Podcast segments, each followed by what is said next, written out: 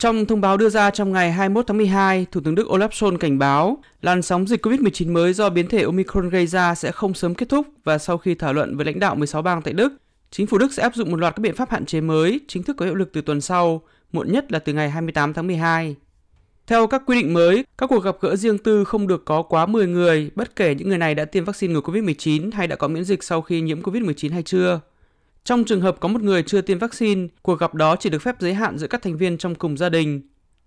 Một thay đổi đáng chú ý khác là từ ngày 28 tháng 12, toàn bộ các sự kiện tập trung đông người như các trận thi đấu thể thao, các buổi trình diễn văn hóa hay các buổi hòa nhạc sẽ không được phép có khán giả. Các câu lạc bộ thể thao sẽ phải đóng cửa. Tất cả các hoạt động bắn pháo hoa mừng năm mới sẽ bị hủy bỏ.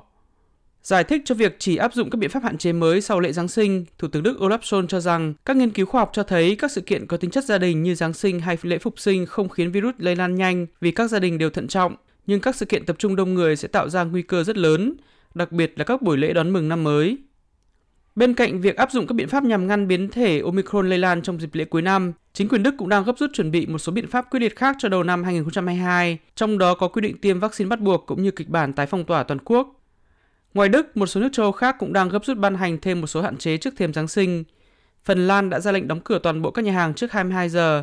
và kể từ ngày 28 tháng 12 sẽ đóng cửa từ 18 giờ. Các biện pháp tương tự cũng đã được áp dụng tại Cộng hòa Ireland, Đan Mạch và Bồ Đào Nha. Về tình hình dịch COVID-19 hiện nay tại châu Âu, trong ngày 21 tháng 12, Văn phòng châu Âu của Tổ chức Y tế Thế giới đã phát đi báo cáo cho biết chỉ trong vòng một tuần qua, châu Âu đã có thêm 2,6 triệu ca nhiễm COVID-19 mới và 27.000 ca tử vong. Đây là mức tăng 40% so với cùng thời điểm này năm ngoái. Hiện biến thể Omicron đã là biến thể vượt trội tại một số nước như Anh, Đan Mạch và Bồ Đào Nha và dự kiến sẽ là biến thể áp đảo tại châu Âu trong vòng 2 tuần tới.